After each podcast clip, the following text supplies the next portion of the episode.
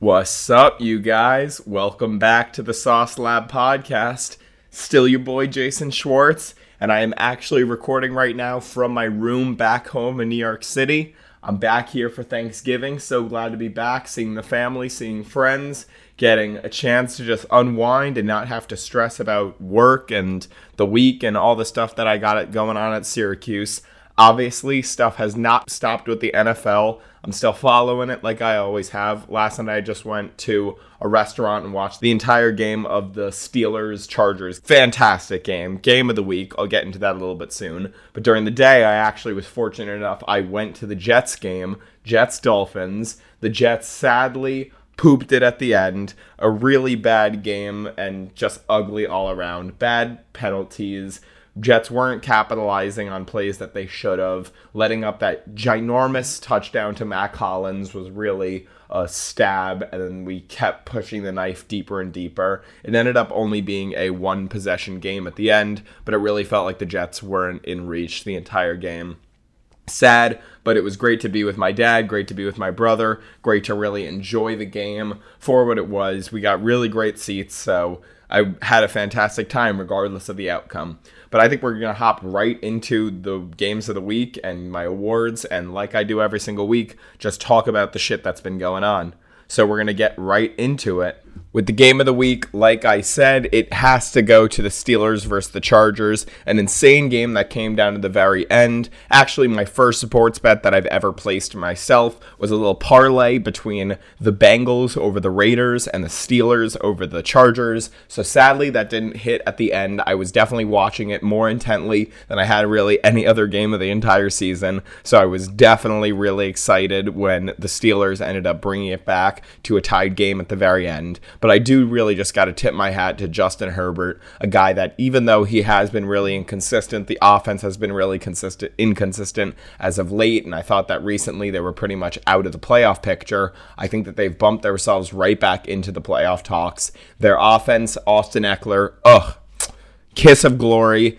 Austin Ekeler is so great in the receiving game, so great in the rushing game. I really do think Mike Williams has still taken that fall off, even though he did have 20 fantasy points. It really came on that huge reception to win them the game at the end, which was just blown coverage on the Steelers' part it also gives me enough what I saw out of that game makes me think that the Steelers with TJ Watt and Minkah Fitzpatrick, two guys that they were missing during this game, once they get those dudes back, they are a scary sight in the playoffs. At least that defense we know will be. I think Najee, even though he's a rookie, or because he's a rookie, because he doesn't have that experience, isn't going to be so dangerous come playoff time. I think that the receivers are good, but obviously Big Ben is limited and is so bad at evading sacks and evading the pocket and evading pressures and things like that just because he's old fat and not so strong or quick or agile and they really know what his moves are going to be. So I think that that's the only part of the Steelers game that's really going to be limited when comes playoff time, but their edge rushing is going to be fantastic. Defensive line is scary. I love their corners. I love their safeties. Just all of it once they're all fully healthy and back to it, the Steelers are going to be a team to watch. They're always in it but the Chargers really came out with it at the very end with that Mike Williams touchdown. Definitely deserving and definitely making me think of Justin Herbert in a brand new light from maybe he's fallen off, maybe he's just had this sophomore slump, who knows, to wow, this dude really is in the MVP conversation. This dude really will be a top quarterback for the next five, ten years in the NFL. And he looks like that franchise guy. He's big. He had probably the best running game of his career. And if he can sustain that those running numbers, golly, he'd be like a better Josh Allen. And I know that's so hard to say better Josh Allen because Josh Allen looks so fantastic, but Justin Herbert really does have what it takes to be that. Uh, next award, I'm going to go Offensive Player of the Week. Got to give it to the man, the myth, the legend, a guy that's now entering himself in the MVP conversation, in my opinion, with a five touchdown game. Jonathan Taylor of the Indianapolis Colts, a guy that you guys know, high on him in the offseason. I actually became a little bit lower when I get dissuaded by the public media saying, oh, Nyheim Hines will take touches, Marlon Mack would take touches. And looking back, how stupid was I? A dude that is that athletic and that quick and that good at finding the hole with Quenton Nelson and that all star offensive line in front of him. I don't know how I didn't expect five touchdown games to come out of this guy. I thought that he had what it takes, and this game really showed that he really does. He's putting himself into the conversation at top five, top three running backs in the entire NFL. A guy that has so much potential to just continue to climb, climb, climb so young, behind such a great offensive line that's young as well. I'm really excited for what Taylor does for the rest of the season, for what he might be able to do in the playoffs if the Colts somehow sneak in after that big win against the Buffalo Bills. If they continue to just build off, I'll talk a little bit about the Colts later, but just Jonathan Taylor today, great in the receiving game, great in the running game, so efficient with his touches, so many touches, just everything about him. Great, great day. Defensive player of the week. This one, I got four guys. I know. I know it's supposed to be an award where you're like, oh, it's one guy, and maybe I sometimes slip it to two. Four seems a bit excessive, but when you hear these four stat lines, you're going to be like, damn, really, I could be any of these guys. The guys that I got to give the nods to are Chris Jones of the Kansas City Chiefs, the D tackle slash D end. They like switch him around. Ugh fantastic game, by far best of the season. Four sacks, a forced fumble, and a fumble recovery, really feeding that Chiefs defense and making them look like a very, very, very solid unit. A lot of the time this season, people were saying Chiefs defense bottom three, Chiefs defense worse in the league. I was one of those people. I did agree. But Chris Jones was one of the few pieces that I did know is so talented and can really bring their team back up to where they used to be. And he's doing exactly that in this game. Four sacks is monstrous from an interior guy. Really, just he's a game shaker. He continued to get to Dak Prescott. Dak literally looked like he didn't know where to go or what to do. He did a fantastic job. Kyle Van Noy on Thursday Night Football, two sacks and a pick six. Great game by him as well. I mean, the Patriots defense altogether, I could tip my hat to them. They really played an amazing game against an offense that looks completely inept. I'm not sure if the Falcons just suck so, so much now, or Bill Belichick is the greatest coach alive. I think it's a really good mix of both, and that the Falcons without Calvin Ridley or Cordarrelle Patterson are a top three worst unit in the league. And Bill Belichick does have what it takes to be a best defense in the league week in, week out, whoever's on the roster. Kyle Van Noy this week really stepped up. A guy they got from free agency that they thought would just be a little small piece has actually shown to be a ginormous piece, as I had predicted, because any Patriot that leaves and then comes back later is always productive every single time. Kyle Van Noy, fantastic day. Robert Quinn of the Chicago Bears, four sacks as well, and a forced fumble in a very, very sloppy, disgusting game against the Ravens that they ended up losing at the final minute. I do have to say, Robert Quinn really did step up to play. A guy that's very old, that's looking like he's at the very end of his career, did have an extremely efficient day, was really good at getting off of the line, and kept the Ravens to a very small scoring total, even though they ended up losing, even though it was a very low scoring total on both sides of the ball. When Khalil Mack goes out for the season, Robert Quinn steps up. And I really hope that that continues for the rest of the season as Khalil Mack will continue to be out. And the last guy that I have for Defensive Player of the Week has to be Desmond King of the Houston Texans. I know, Houston Texans, this dude doesn't deserve to be in it. When you get two picks against Ryan Tannehill, I think you do deserve to be at least talked about for Defensive Player of the Week. He's definitely, I think, the worst of the four, but two picks really need to tip my hat to him as well. Ryan Tannehill had four picks against the Houston Texans, really bad showing solidifying the fact of this is probably his worst career or his worst season since the Houston days. I hate to say it because I really was loving the Titans last year, but it looks like the Titans do need Derrick Henry to continue winning. And when they have a skid like that, it's not me, in, in my mind, their win against the Rams is obviously incredible. They've looked really good since without Derrick Henry, but this last game wasn't really a blip in a, ooh, we really didn't know what was coming this game. We just underperformed and we just couldn't get anything started. I think it was, this is a sign of what's to come, and this could be the beginning of the Tennessee Titans' fall thanks in part to Desmond King and the rest of the Houston Texans defense. So, defensive player of the week, Chris Jones, Kyle Van Noy, Robert Quinn, Desmond King. fantasy players of the week. That again isn't the best player in fantasy because that would clearly have to go to Jonathan Taylor, Austin Ekeler, maybe Rodgers, uh, maybe Hurts, somebody like that. But it's somebody that really surprised us and came out of nowhere. So I'm going to give this one to two guys, Elijah Moore and Zach Ertz two guys that really stepped up and had 27, 28 point fantasy days. Zach Ertz, two touchdowns. Elijah Moore, eight receptions for over 100 yards and a touchdown. Great week from both of them. Elijah Moore looking like a very, very solid rookie, like he's going to continue to be something in this league. And Zach Ertz looking like one of the best, probably the best midseason trade based on the fact that the Von Miller thing hasn't really done anything yet. Stephon Gilmore has been good, but nothing too instrumental and crazy. I think Zach Ertz has really fit very, very well into that Cardinals scheme, into what they do with passing, with the pass happiness, even without Kyler Murray. Zach Ertz definitely put a stamp on the tight end position and said, I'm still here. Do not forget about Zach Ertz. So Elijah Moore and Zach Ertz are my fantasy players of the week. Biggest injury of the week. Khalil Mack is actually now out for the season a couple more. Lamar Jackson didn't play this week. Kyler Murray didn't play this week. TJ Watt, uh, Minkah Fitzpatrick, bunch of guys didn't play this week. I don't think that there were too many season ending injuries. Khalil Mack, I know Elgton Jenkins for the Packers, a guy that now moved out to left tackle because of the David Bakhtiari injury. He's now also out for the rest of the season, so that's really going to hinder the Packers and what they're able to do, especially come playoff time when they have the defensive ends and the edges ready to pounce and the Rodgers, even though he is Aaron Rodgers and still has an unbelievable ability. If he has nobody on that offensive line, they're probably screwed. And as of right now, it seems like it. So Elgton Jenkins out for the season. Michael Carter out for two to three weeks. That one's really going to hurt the New York Jets. A rookie that was also looking very productive as of late, but who knows what to make of that. Like I said, Khalil Mack out for the season. That one's really the longest one that we have seen so far. And yeah, n- no really huge injuries to report from this week. Obviously, a lot still linger, a lot are still making teams worse, but none big this week.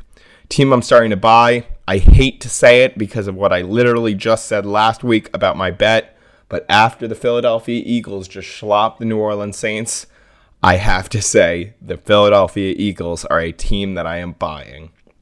Ugh, it hurts but with the easiest strength of schedule coming up, with only one game behind 500, with the six and seven seeds looking wide open in the NFC, I do have to agree that the Eagles look like their chances are skyrocketing.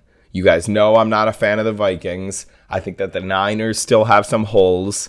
The Saints, as long as Trevor Siemian is starting, are probably not as good. We literally just saw the Saints lose to the Eagles. And the football team, I think, are creeping. The Panthers are creeping, but the Eagles have been looking great as of late. And I need to tip my hats. Javon Hargrave, Darius Slay, the biggest one by a landslide, Jalen Hurts looking like a franchise guy. Three rushing touchdowns this week. Great on him. Devonta Smith looking very good. Dallas Goedert gets an extension, gets paid, continues to churn. Jordan Mailata, Lane Johnson, Jason Kelce make up a top three offensive line in the NFL. Josh Sweat is being productive. They're linebackers who aren't even like good are still productive in the tackling category and getting it done in the rushing game. And overall, I gotta tip my hats to the Eagles, and I'm excited to see what they do for the rest of the season. I don't want to lose my 100 bucks, but I am opening my eyes to them and seeing what's to come. Now, instead of team that I'm starting to sell, I'm going to do the teams that we should stop talking about completely. We're at a point right now where we can start crossing teams off of the playoff contention list altogether. And these are the teams that I've just put a red marker right through, and I'm not even going to look at because I think that there is no way that these teams make it. That's the Jets, the Jags, the Texans, the Dolphins, the Raiders, the Broncos, the Lions, the Seahawks, the Bears, the Giants, the Falcons, the football team, and drum roll the Browns. I know that it sounds crazy, but those are the teams that I feel do not really have a chance. The ones that are at the bottom, bottom, I don't need to really explain it. The ones that I probably do need to explain, the Raiders, the skid has started very clearly. The Broncos, Teddy Bridgewater has a ceiling, like I've continued to say. The Seahawks, even though Russell Wilson is back, he's looking like a completely different player since his comeback from his injury. And the Seahawks altogether just have so many holes that that is a team that I can cross off. The football team needs so many weird things to happen. This is probably the, the team that I think could make it the most on this list, but still, with the other teams that are above them, I think that they have a better chance. And then the Browns, which is by far the craziest, the one that a lot of people are still saying are in the contention, I think are now solidified the worst team in their division. The only way for them to make it would be to slip up above the Bengals and then also make it as the wild card being the third team in that seed because I think that the Ravens and the Steelers are both basically locks at this point. So I even though the Steelers are currently the A seed, they'll jump back in there. The Browns were only able to win against the Detroit Lions by three points in a disgusting game without Jared Goff. And I have basically got to say the Browns are done. I think they should keep Baker Mayfield out for the rest of the season, tank it for the playoffs, get a better draft pick than, like, right now, they're probably at around 16, 17, 18. And I say they can move up to like 12, 11, 10. So if they can do that, probably do it. Get your guys for next year. Get Myles Garrett ready. Get John Johnson ready. Get all the players that you know are going to be back and the rest of them figure out what to do because you have some real questions for this off season. Do you bring back Baker Mayfield? What do you do with Kareem Hunt? Is it worth it to keep this two monster headed backfield and continue to work like that? Or do you get rid of one and try to get some type of draft pick or compensation that you could then use on the defense or more in the receiving game or something like that. I mean, obviously, I think that the Kevin Stefanski run scheme still definitely can work and would work, but does that mean that maybe they switch it up? Maybe they go a little bit more pass happy. Maybe they go for one of the three big franchise guys in Wilson, Watson, or Rodgers and then switch completely to a pass game. I don't know, but ultimately, Browns seem like they're out of the playoff race. Now, the last segment for this week, I'm going to do a hot take for the week. I am reshaping my Super Bowl bubble, and I have six teams in it. Yep, six teams. Drum roll, please. This is my Super Bowl bubble. As of right now, November 22nd, 2021, the Buccaneers, the Ravens, the Patriots, the Chiefs, the Cowboys, and the Rams. Those are my teams that are currently, in my opinion, in the race to win the Super Bowl. No Bills, no Packers, no Cardinals, no Titans. That is my hot take, but I think that those six teams are the teams that can win. And the ones that I said would not do have a chance of making it, do have a chance of going far, but will not win the Super Bowl at the end of it. Just my opinion. Now for next week's predictions, a player to start next week. I've got Nick Chubb versus the Ravens. Nick Chubb, I think that Brown's coming off of that eh week. I think that even though the Ravens will still probably take it and still get the win, Nick Chubb will run all over them, especially with Kareem Hunt still being out. Player to sit this week, Davante Adams versus Jalen Ramsey, part two. It was an insane ma- matchup last time, and I definitely think that Adams will get his, but Jalen Ramsey will get his as well, and I could see a game with five or four receptions instead of the 10 to 12 that you're averaging with Davante Adams. So I would sit him uh, instead of a player that will disappoint or a group that will disappoint, I did games that will disappoint because there's four doozies next week that I think nobody's going to be watching at all. I probably will because I'm a nerd like that. But the Eagles versus Giants, disgusting. Jets versus Texans, disgusting.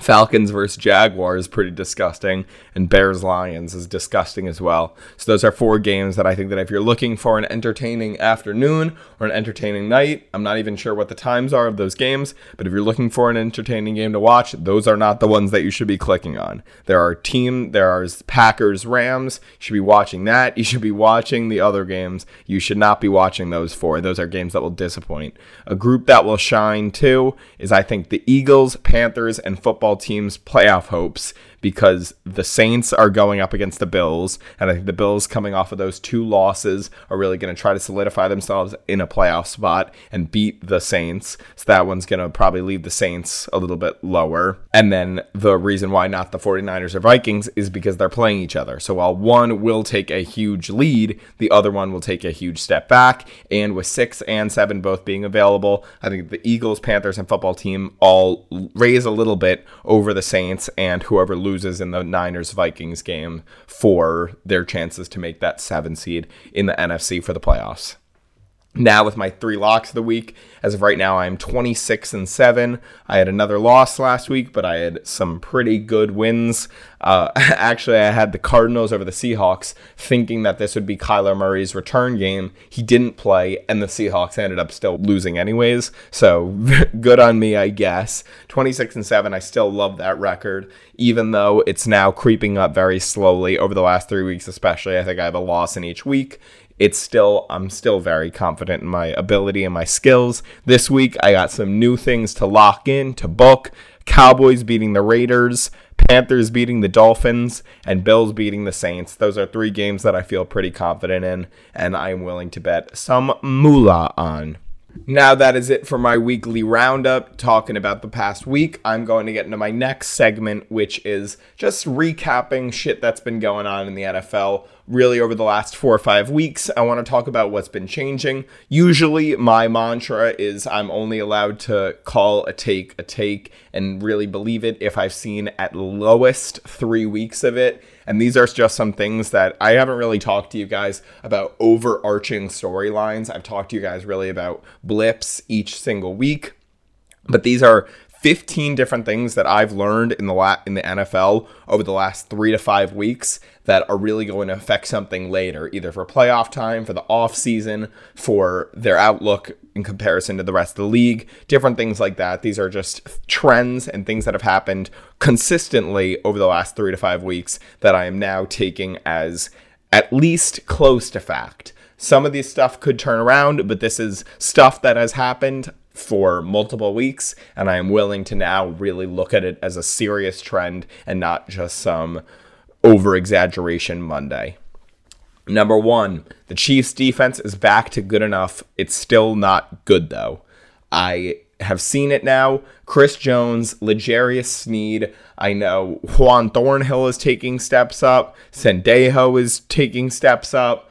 Uh, just a Willie Gay has been taking steps up. Just some guys on that Chiefs defense, who were really atrocious in the first week, are taking enough steps that now I do think that they will at least be good enough that if the Chiefs offense can go back to similar what it was last season, then their defense can hold them in place to be a one possession away in the final possession type team. They're not a defense that is going to lose it all of a sudden, which is four weeks ago. I thought that they were that bad of a defense. They were so awful that even if the Chiefs' offense was somewhat efficient, they'd still lose the grasp enough that it would be Patrick Mahomes needs to score 21 in the fourth quarter to win. Now I think it's Patrick Mahomes needs to score seven or score three in the fourth quarter to win, which is good enough that they can continue to go on to win. They could go on to do amazing things both for the rest of the regular season and in the playoffs. So the Chiefs defense taking steps up and is back to what it was the last two years. Number two, Micah Parsons, the rookie. Let me keep in mind, the rookie can win you a playoff game. Him alone is an athletic freak and can move around the ball enough and can play so many different positions enough that if the Dallas Cowboys offense is clicking on all cylinders, even with the holes that they have on the rest of their defense, with Demarcus Lawrence out, with Trevon Diggs playing back to average and going back to planet Earth and not being this unbelievable interception guy. He's just a good, solid corner in the NFL, gives up some big plays and has some big plays as well. Micah Parsons, just him, is good enough that he can win you some playoff games. He looked fantastic in this past week. He looked unreal two weeks ago. And I really am thinking that this, he could be the guy that ends up really making a ginormous impact in the NFC Championship game and in the Super Bowl if the Cowboys do so make it that far. Number three, the Cardinals are too injury prone to make a deep playoff run whether it's Kyler Murray, whether it's DeAndre Hopkins, whether it's JJ Watt, Chandler Jones. Somebody on their team really always seems to be missing some amount of time. And if they can't get everybody on the same page, all playing the same game every single week, I know that they really have came out and Colt McCoy's been overproducing and their team has been looking good around them and James Conner still getting better and all that. But when you have your guy that's a perennial all uh, all pro slash MVP not playing three weeks in a row, when your guy that is supposedly the number one most talented wide receiver in the NFL is missing time when one of the best defensive players of all time. Like those are important pieces. You can't just forget about that. And they have been in and out and in and out over the last four or five weeks. And I think that because of it, when it comes playoff time, they're not going to have 17 games of riding together as the same pack. Even though Kyler Murray has obviously been on the sidelines, been vocal, been active, and still been a great part of that Cardinals organization. I think that because he hasn't been playing, they're a little bit too injury prone to make a deep playoff run. Talking about can't make a deep playoff run, the Chargers are too inconsistent to make a deep playoff run. Whether it's their front seven, whether it's Mike Williams falling off, whether it's Justin Herbert having some unreal games and some horrible games, I don't know, but I just do not see the Chargers this year and the Joe Brady offense going that far. I think that they could definitely make the playoffs, but I think that just based on the youth, based on the inexperience in the playoffs against other teams like the Ravens or the Patriots or the Chiefs or teams like that, it's just going to be so, so difficult for them to make a deep playoff run with even how talented Justin Herbert is. Going to be very, very tough. That's what I got for that. Number five, the Buffalo Bills and the LA Rams can easily lose with early blunders. There are teams that I have said, even if you go down 17, if you go down 20, I think two years ago ago's Chiefs, if they go down any amount of points, I am confident that they will come back. Even though those two teams have good offenses, we have seen now three weeks in a row that if you go down very early, it is hard for them to climb back. That is obviously meaning that you should get pressure in Josh Allen and Matthew Stafford's face early and often, send insane, weird packages, and just get them off their ground and make them feel a little bit uncomfortable. And if you start with that uncomfortableness, I think that they don't have the firepower and their coaching staff and all that. Even though Sean McVay and Sean McDermott are two of my favorite guys, the Seans are so great at coaching. I don't know. It really does seem like over the last three, four weeks, we've seen that if they go to these early blunders, they could definitely just lose it altogether and never really have enough momentum to get back. And I think that when it comes playoff times, that same exact mantra could continue. Number six, the Patriots have a top three most efficient offense in the NFL. Not a top three offense, but what they have and what they're able to do with their changing of running backs, with their use of both tight ends and four wide receivers with their rookie quarterback who's looking like a veteran who's in the smack middle of his career. With all that, I think that they do enough with what they're given and they are very efficient with it. Even though Mac Jones does throw majority short balls, that's what he does and he's good at it. He's doing it to the best of his ability and they're getting the wins. So over the last few weeks, the Patriots have really shown me that not only is their defense still unbelievable, and Bill Belichick knows how to take away the number one option on the opposing offense better than anybody that I've ever seen in my entire life, but the Mac Jones ran offense is just as good as anybody else in the NFL. And the only way that I really see it not going so well is if there's a shootout at the very end of the game with six minutes left, Mac Jones versus blank. And that blank could be Lamar or Mahomes or Rodgers or Brady or Stafford. That's the only way that I really see it being not good. But with Bill Belichick scheming, I think that there is chances that that never even happens, that they don't need to have that, and the Patriots come out to a very early lead, and they just need to sustain it. And all Mac needs to do is run the ball and do these short screens, these dump offs, these ins, these drags, and routes that aren't too hard for him, opening up the field so, so much for Kendrick Bourne, Hunter Henry, guys like that. It is a great offense to go with a great defense, and the Patriots are scary right now. Number seven, Ja'Marr Chase is not a top five wide receiver. He's great. He's probably number one or number two for Offensive Rookie of the Year, but that does not make him a top five wide receiver. I fell into the trap of after that game against the Ravens, I said that he was. I was like, when I really think about it, what the ceiling can be, how he looks on the field, his connection with Joe Burrow, all that was reason for me to say he's above guys like Keenan Allen and he's above guys like CeeDee Lamb and he's above guys like Justin Jefferson. But now I think that I'm coming back to earth a little bit. I think the whole world is, and I think we're starting to realize that Ja'Marr Chase is great, but not unreal just yet. We'll give him two years. Maybe he's in the conversation in one or two years, but as of right now, he cannot be in that conversation, especially after the last three to four weeks that we have seen out of him. Next one, number eight. The Titans defense is above average and is one of the best for the future because of the youth that they have on their team. I know that that's crazy. I know that going into the season, I said that they'd have a top eight worst unit. I know that earlier in the season, I was like, they still suck, but I have to give it to them. Jeffrey Simmons, Harold Landry, Kristian Fulton, and Caleb Farley, and Kevin Byard, obviously, but he's a little bit older. They are an unreal unit. They really know how to lock down the guys that they need to. They cause a lot, a lot of pressure, especially with guys that aren't so good. Denico Autry stepping up. Rashaan Evans, Amani Hooker, all these guys on their team are really stepping up to the challenge and are doing fantastic to go along. I mean, at this current moment, with AJ Brown being very inconsistent, with Ryan Tannehill coming off of his four pick game, with Derrick Henry being out for the rest of the season, you could make a decent argument that the Titans defense is better than their offense, which is so crazy because going into the season, I said Titans had a top five offense in the NFL and they had a top five worst defense in the NFL, and that's completely flip flopped as of right now. I really got to give my hats off to the Titans defense. I do think that they are not going to make a deep run because of the Derrick Henry injury, because of Ryan Tannehill's inconsistencies, all of that, and there just are better defenses. But I do think that they have now entered the conversation of top 12, top 13, top 14 in the NFL, and I really got to give it to them in that capacity. Number nine, the Raiders have caught up with their blunders all the craziness of the Las Vegas Raiders, Jon Gruden and everything that came with him, Henry Ruggs, Damon Arnette. It really seems like they just do not want to follow the judicial system and cannot stay legal.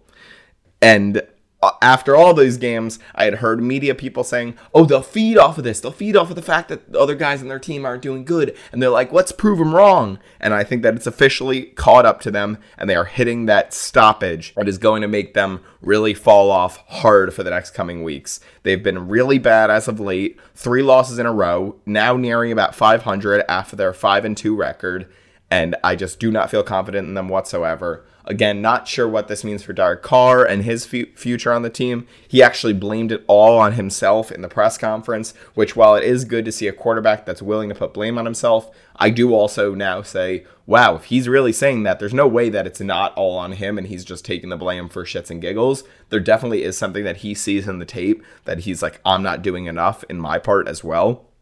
So ultimately, the Raiders are really hitting that wall as of right now. I predicted it, and it's happening right in front of our eyes. It will continue to happen, and I think that they have another huge rebuild in store for next offseason.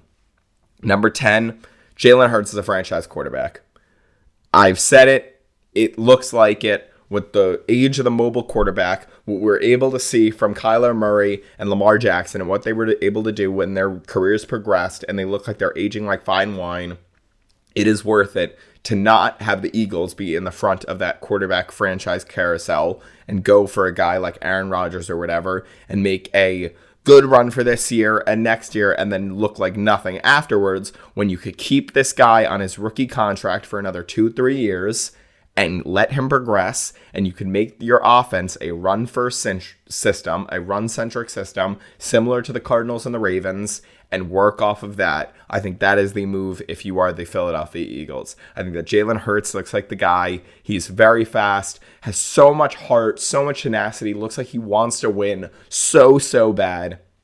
And I love that out of a quarterback. It's the intangibles, like I've always said, that are the number one thing that you got to look for in a player. And Jalen Hurts clearly does have those intangibles. Over the last three, five weeks, he's proved me wrong. And Jalen Hurts should be the starting quarterback next year and should continue to get his time to develop in the Eagle system and eventually, hopefully, look like a top 10 quarterback altogether. Not just fantasy, because I mean, if he starts next year, oh, fantasy football, he's a top three quarterback to the moon, if not higher.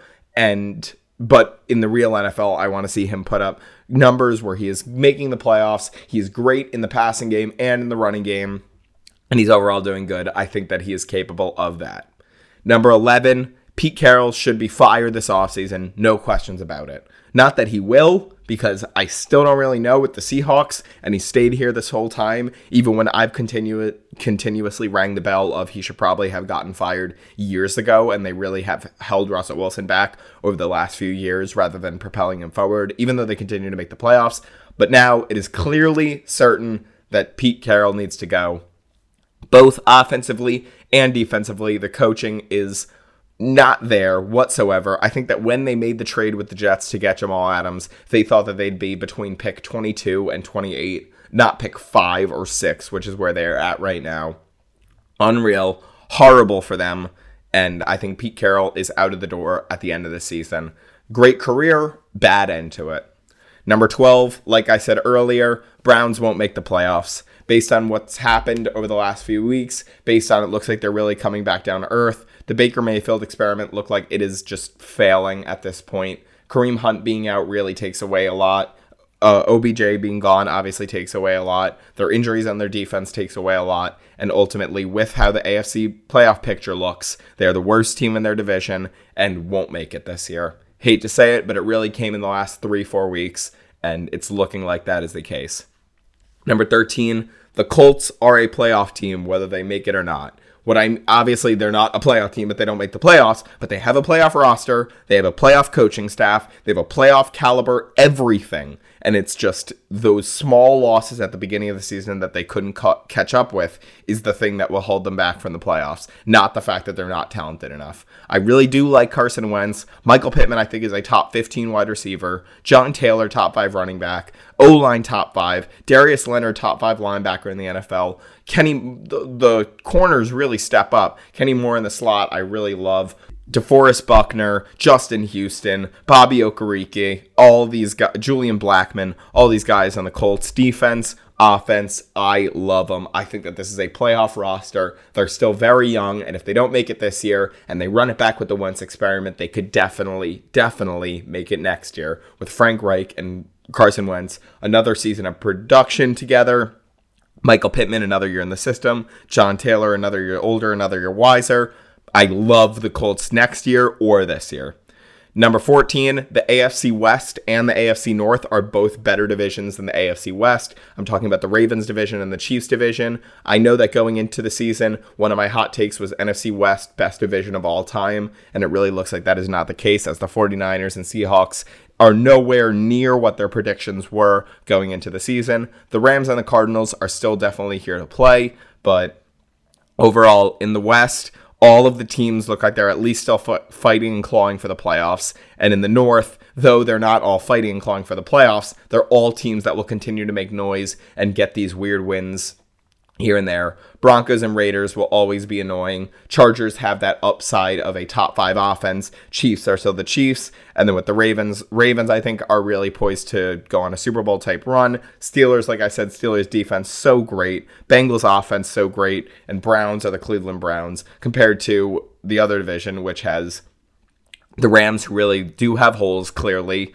the Cardinals, who are so injury prone, the Steelers, who can't get anything started, and the 49ers, who still have a quarterback problem. So, overall, there's probably three. They're probably still higher than like the Packers division, than the NFC East, and the AFC East, teams like that, or divisions like that. But NFC West, clearly not the best division in football anymore. And then number 15, last but not least, Russell Wilson will 99% leave the Seattle Seahawks based on what's happened this offseason, and his price might have changed. Just based on the last two weeks, since coming back from his injury, with what his age is, with his mobility looking like it's been down over the last two weeks, with his interception numbers off the charts, with scoring no touchdowns, all of it, Russell Wilson might have a new change. It might not be a te- every single team in the NFL is knocking at the door, willing to trade three firsts. It might be now five teams are willing to do it for a fir- a late first or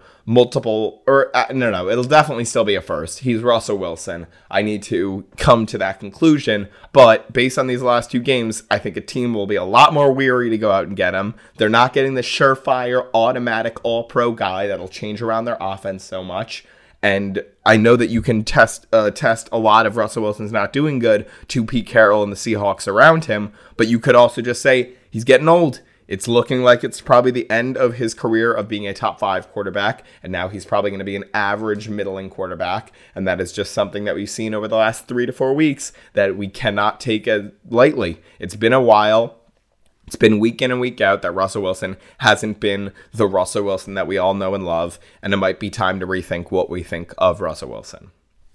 Alrighty, And that is it. That is all I have for you guys today for the Sauce Lab podcast. I hope you guys liked it so much. I hope that you guys listen next week like you do every single week. Another great week of NFL. Another thing that I just wanted to say this season, I know that I'm always like, oh, it's such a close uh, league. All the worst teams are so close to the top.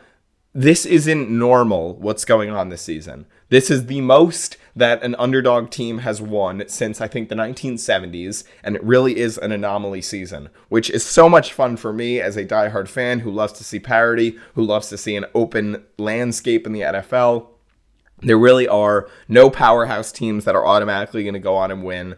There are no teams that are automatically tanking and look so atrocious that they just shit the bed week in and week out. Really, none. Even the Detroit Lions, none.